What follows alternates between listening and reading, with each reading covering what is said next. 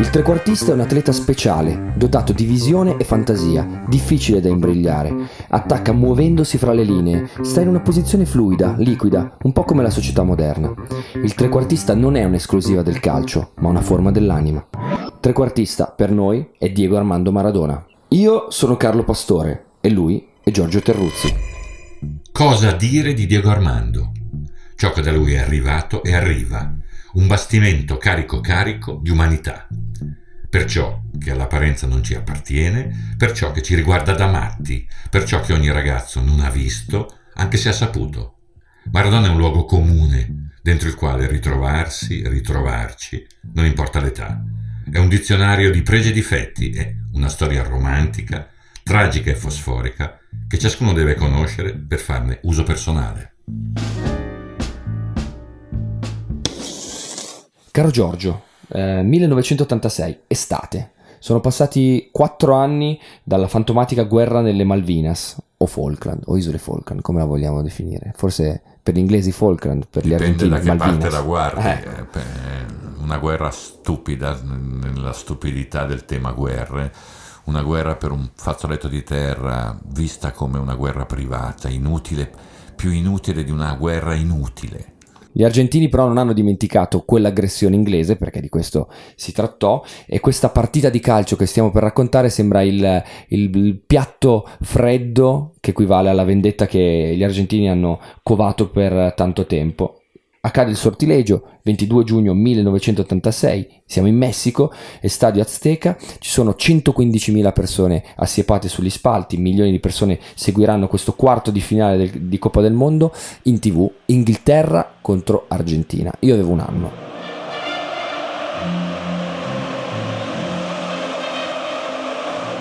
Primo tempo di sostanziale equilibrio, le squadre rientrano in campo per giocarsi la partita.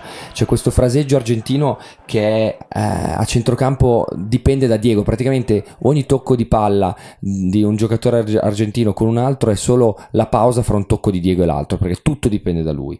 Eh, Diego è il dies, è il dios, è tutto per questa squadra. Eh, al quinto minuto però si accende la luce. Diego riceve palla sulla tre quarti, due dribbling, serve il compagno Valdano che non riesce a controllarla.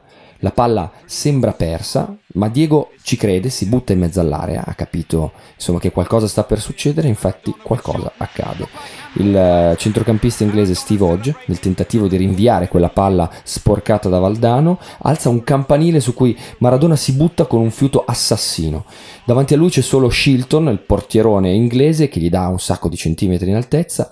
Allora capisce che l'unica maniera che ha di colpire quella palla è di aggiungere quei centimetri che non ha. Così nasconde la mano dietro i suoi capelli, con una piccola rotazione del polso indirizza la palla verso la porta, la porta e la palla entra. Gol.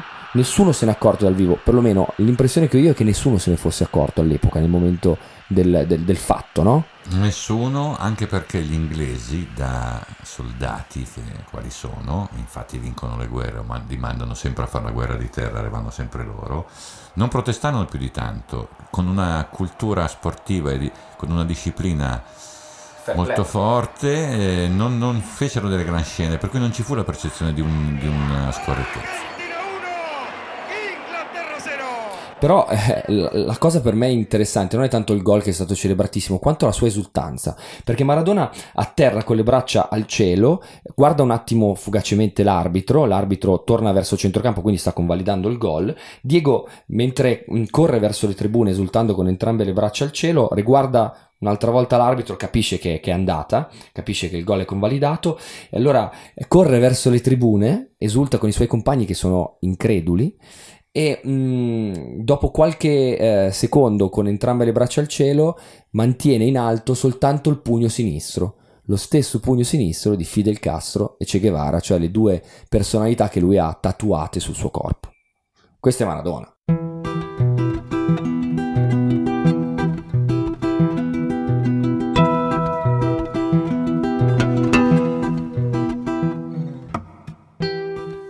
Fermiamoci un attimo, perché qui ci sono delle immagini molto rilevanti. C'è la mano di Dio, la mano di Dio e la mano di Maradona, stessa cosa. Cioè, auto- autodefinita da lui, peraltro, Sì, no? appunto, c'è, c'è un accostamento tra il potere divino di un umano e Dio come se fosse un'entità che sta dalla parte di chi, essendo Maradona, può permettersi di usare la mano di Dio.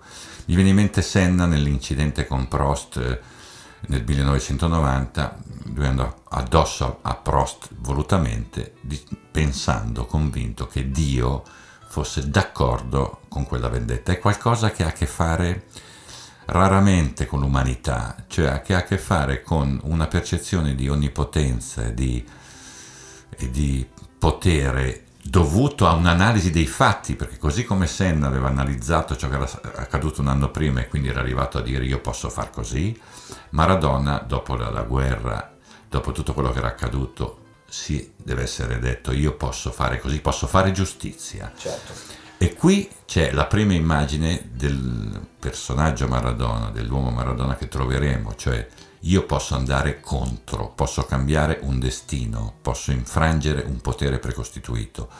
Io e soltanto io, perché ho l'autorità, me la dà il talento, me la dà la mia relazione con il popolo, me la dà la mia anima, che è un'anima diversa da quella degli altri. Maradona, un Kempes, un Olguín, dicen los muchachos del norte argentino che tengo más tiro che il è, è, abbastanza interessante però come nel momento del fatto, no? quando la palla entra, nessuno si accorge che appunto sia fallo di mano, successivamente i replay mostrano che effettivamente è fallo di mano, però gli inglesi protestano, sì, ma non troppo. Evidentemente questa sensazione che ci fosse qualcosa di soprannaturale, che forse giustizia in qualche maniera fosse, fosse fatta, che ci fosse una tensione magica quasi nell'aria, effettivamente ce l'hanno anche gli inglesi. Probabilmente si percepiva, adesso non mi ricordo, non c'ero, avevo un anno, però la percezione che si è avuta in diretta di questa cosa deve essere stata abbastanza a, a fior di pelle interessante, no? Beh, anche questa è una cifra che ha accompagnato Maradona, che è un bambino, fisicamente, è sempre rimasto un po' bimbo. Un bimbo dotatissimo e di fronte a un bambino dotatissimo sei più indulgente. È successo così ovunque, è successo così a Napoli, è successo così quando si è messo a esagerare con la droga, è successo così quando si è messo a sparare contro i giornalisti in Argentina, quando è stato male. Cioè hai a che fare con un essere, un, un, uomo che ti somiglia ma che è lontanissimo da te, verso il quale hai una prudenza nel, nel, nel momento in cui lo devi criticare o condannare, gliela dai buona, sei più di manica larga. Questa cosa secondo me è un'altra percezione assoluta che ha sempre avuto Maradona, cioè di essere in qualche modo un'anomalia, un eletto, una persona fuori dalla norma che poteva permettersi molte cose, ma che poteva essere accolto per quello che è stato ed è.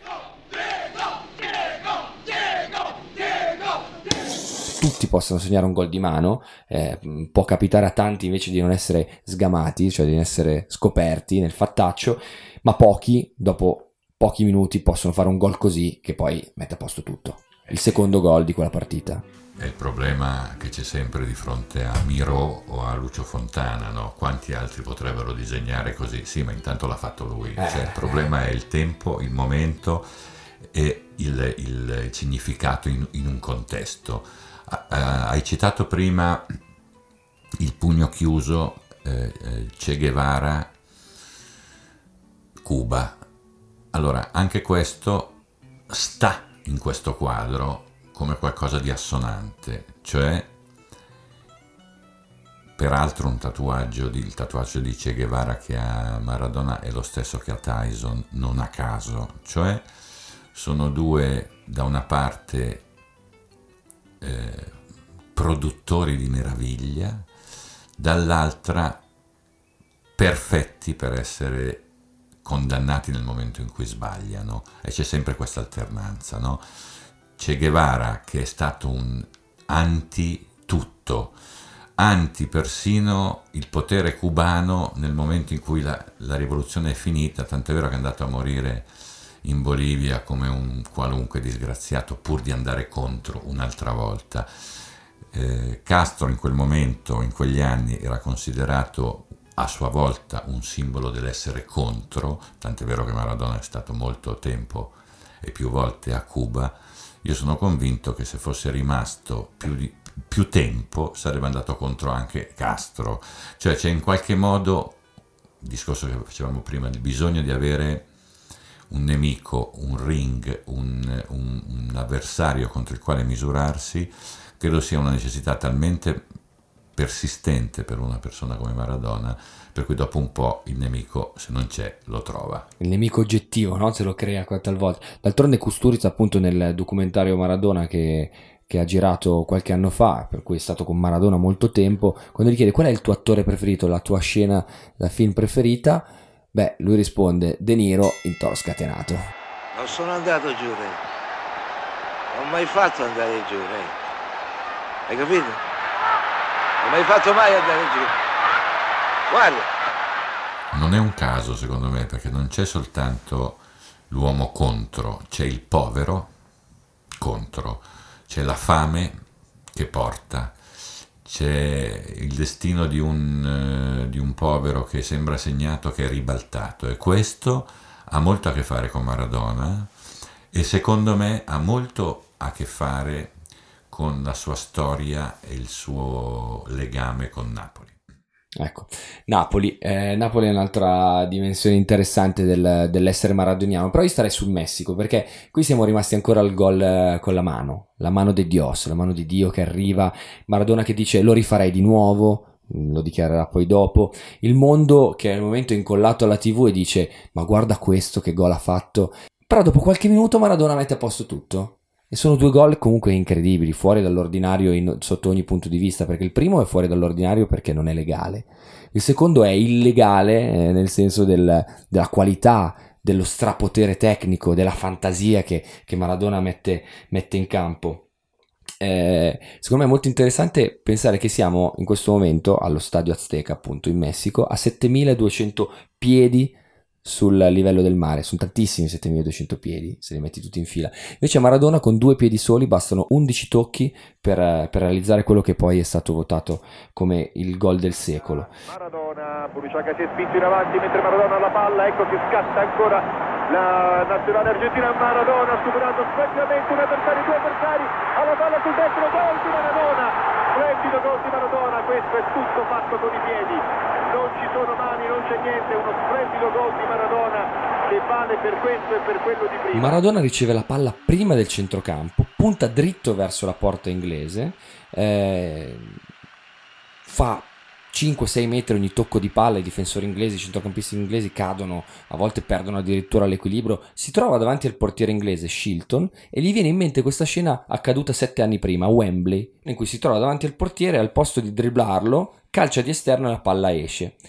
Il fratellino, finita la partita, gli dice: Diego, avresti dovuto dribblare il portiere, avevi il tempo per farlo.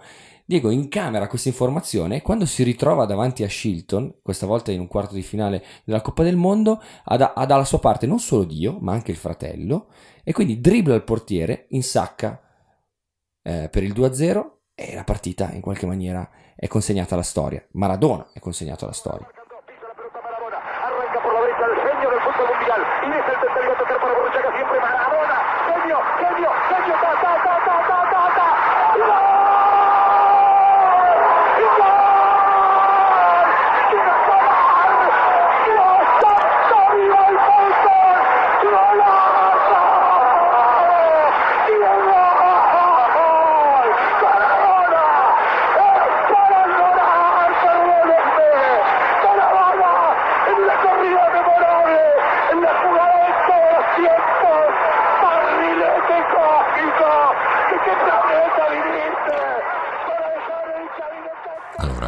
Fotografia finalmente completa, perché è proprio completa. Cioè, a me piace pensare che questo secondo gol sia profondamente figlio del primo, anche intimamente figlio del primo. Cioè, sono convinto che senza il gol di mano Maradona non avrebbe fatto questo gol qua. Cioè, c'è dentro un, uh, consapevolezza del peccato e un bisogno di redenzione in qualche modo attraverso il suo meglio. Dopo aver dato il suo meglio ha trasferito al peggio, cioè il gol di mano, la mano di Dio. Di Dio sì, ma insomma qui c'è qualcosa di divino che sta in una natura. Credo che questa, questo doppio gol, questa partita, in qualche modo rappresenti una natura, un'anima e una storia. Cioè c'è sempre stato in, in Maradona la capacità di produrre delle, dei gol straordinari, perché questo è il miglior gol del secolo, ma a Napoli, a Barcellona, a Napoli soprattutto, ci ha regalato una quantità di magie meravigliose, accompagnate da, ancora una volta, da un backstage, un retroscena, un, un altro che era ombra, cioè che era la sua parte che era talmente consapevole di essersi meritata, di essersi guadagnata attraverso le proprie magie, il proprio talento, una fetta di paradiso, da poter viaggiare all'inferno come se fosse un premio o comunque una sua ulteriore assoluta possibilità. Ma la realtà è che il campo mette a posto tutto, no? Cioè che poi quella, quella roba lì, il talento, la capacità anche di lettura delle, delle, azioni, cioè non è soltanto il talento puro, in questo caso c'è una, una, una chirurgia in Maradona calciatore che veramente mette a posto tutto. Di fronte a tanta grandezza, tutte le chiacchiere stanno a zero. È quello il discorso. Eppure per Maradona le chiacchiere non sono mai state a zero, perché forse era l'unica maniera che si aveva di, di criticarlo, di odiarlo, perché in, fo- in effetti la divinità si, a volte non solo si prega, a volte si, si impreca. C'è un'altra uh, questione, secondo me, c'è un altro spunto che ci serve o serve a chi ci ascolta per ragionare su questa eccezionalità o questo uomo così particolare. Cioè, secondo me c'è un nodo esistenziale stretto e molto in vista, cioè c'è dentro la percezione della fine, la percezione della, della mm, precarietà del, del, del, come siamo, che un uomo così avverte, credo, in modo, deve aver avvertito in modo precoce, quindi c'è una necessità straordinaria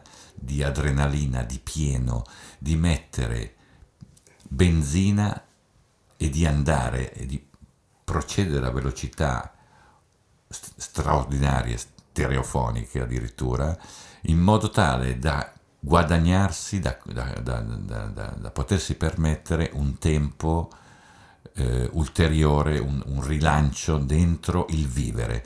Perché secondo me se c'è una persona che ha la percezione della morte come, come lutto, come fine, come disastro, è Diego e talvolta chi ha la percezione della morte verso la morte corre.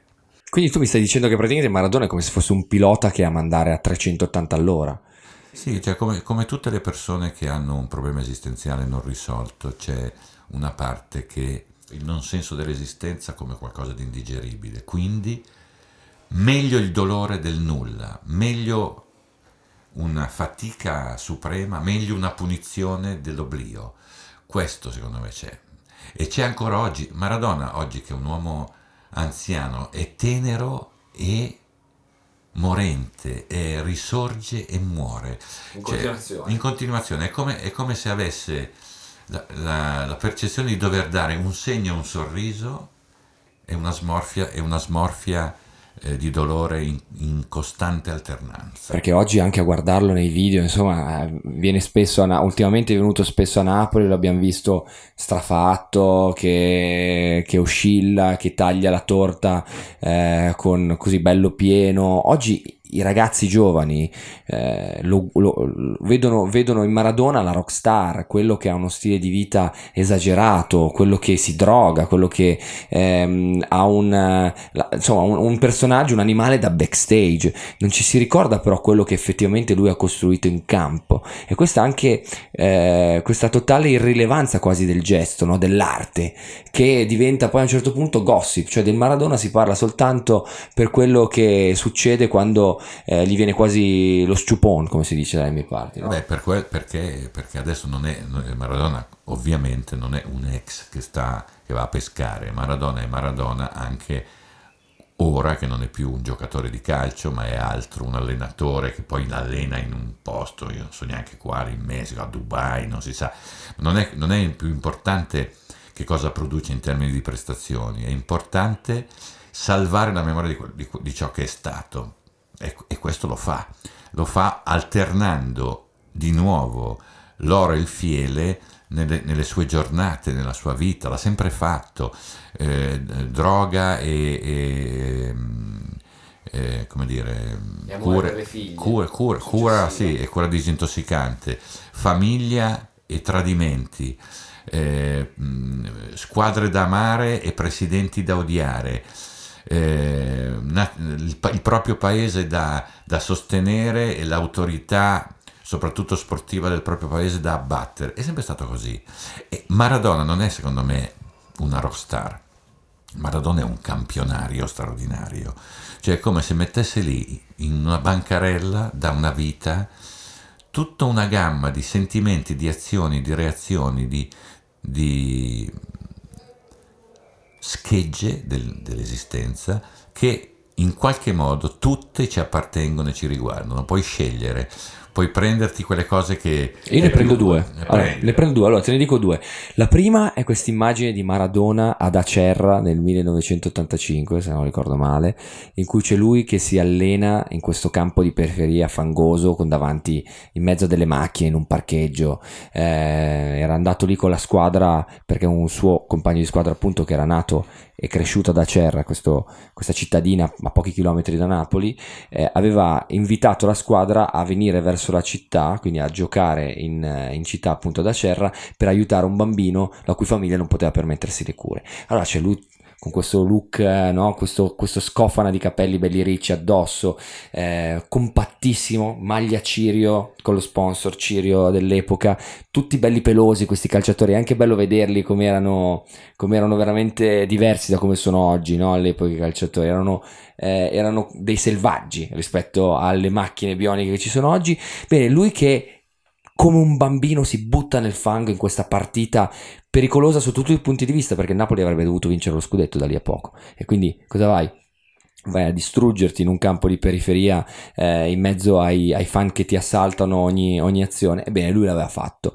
L'altra che prendo, e su questa vorrei un tuo commento, è quando lui nel 94 corre indemoniato verso la eh, telecamera, parliamo dei mondiali negli Stati Uniti, gli Stati Uniti che per lui sono sempre stati tipo il punto critico per eccellenza, cioè il nemico. He's done it! Maradona! Questa è un'immagine che fa il paio con quella che vi raccontavo prima con la somiglianza con Tyson, no? Cioè eh, amato ma anche strumentalizzato ma anche usato dal potere, visto che uno che contro il potere ci è andato spesso, è questo che è accaduto negli Stati Uniti. Le mie due immagini che salvo di Maradona sono una, l'immag- l'immagine di una lunga inseguimento fatto a Buenos Aires quando ero un ragazzo pure io e poi chiusa da un abbraccio molti anni dopo a Monte Carlo. Cioè spiega, spiega, tu sei andato a inseguire Maradona? Sì, l'ho inseguito per un'intera settimana quando Maradona era nei guai, era messo male, io arrancavo dietro di lui fino a quando abbiamo fatto un'intervista mai usi- usata perché era completamente sfasato lui, povera Stella, però chiuso da un incontro dieci anni dopo, da un abbraccio che tengo per me perché eravamo tutti e due più, più anziani e più addolciti in qualche modo, lui più di me. Eh, e poi io conservo l'immagine di Maradona che palleggia col mondo, col mappamondo gonfiabile al San Paolo. Perché? Intanto è un'immagine che fa venire in mente Chaplin che a sua volta ironizzava su Hitler. Mm, il mio mondo.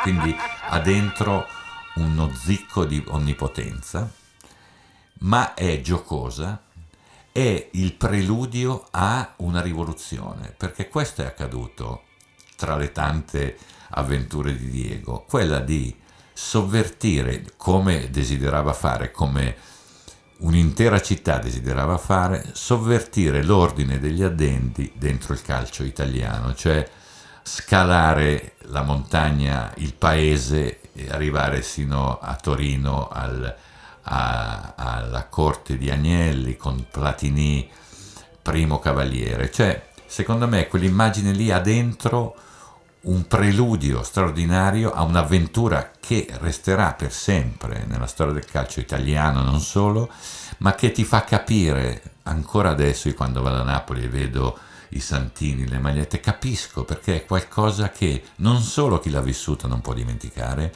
ma che i figli, i nipoti assorbono come un qualche cosa, come un tempo fastoso, unico e forse irripetibile di una lunghissima storia, di una lunghissima eh, avventura, di una, persino di una, di una cultura.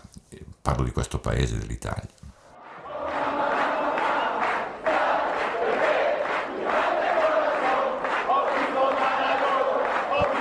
presenza di Maradona in realtà è molto più rilevante di quanto non si pensi, anche per chi è più giovane di noi, di me senz'altro.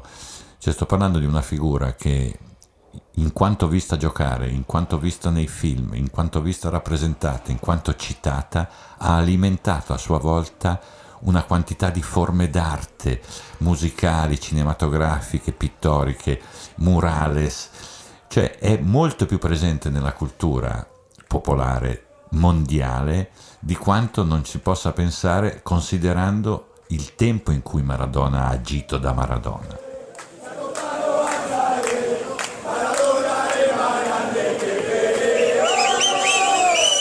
Mi viene in mente, non so, anche recentemente sono usciti dei pezzi trap dedicati a Maradona. La Darpolo Gang ha dedicato un pezzo a Maradona.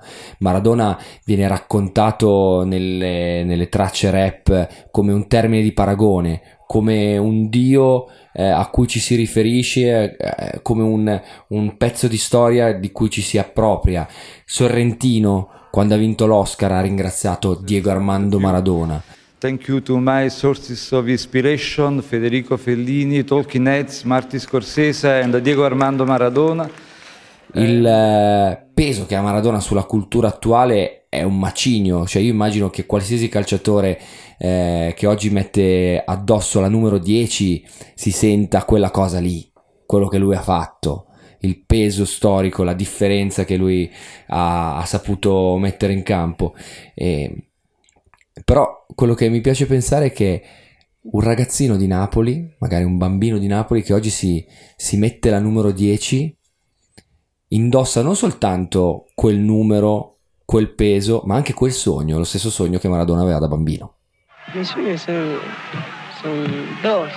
Yo, mi, sueño, mi primer sueño es jugar en el Mundial y el segundo es salir È divino, è diabolico. In una stratosfera si muove dal giorno primo per toccare Dio con una mano, per somigliare a Lucifero che brucia. Luce e fiamme, da sempre, per sempre, in qualche modo condannato. Diego Armando Maradona per questo è vivo. Dopo i suoi picchi celesti, le cadute rovinose, miracolosamente vivo, graziato e punito, perseguitato dalla propria passione. Passione come godimento e gioia, passione come patimento e fine. Così tra noi resta, come se fosse ciò che è stato, come se fosse perduto. Un eroe tragico, un eroe comico, un folletto, un mago, uno stregone. Non c'è nulla che ci somigli e in tutto ci somiglia. Umanità al suo meglio, al suo peggio. Verso l'alto, appunto, verso la perfezione, verso il basso, verso la dannazione. Dunque, unico, inevitabile, presente sempre come ciò che dentro la nostra anima aspira a Dio o al diavolo, in una consueta, sconcertante, contraddittoria alternanza. Y el pibe le dijo, riendo y llorando, el club me ha mandado hoy la citación. Mamita querida, ganaré dinero. Continuate a seguirci, iscrivetevi al podcast e non perdetevi il prossimo racconto. Michael Schumacher. Il trequartista è un progetto di 731 Lab, da un'idea di Alessio Albano.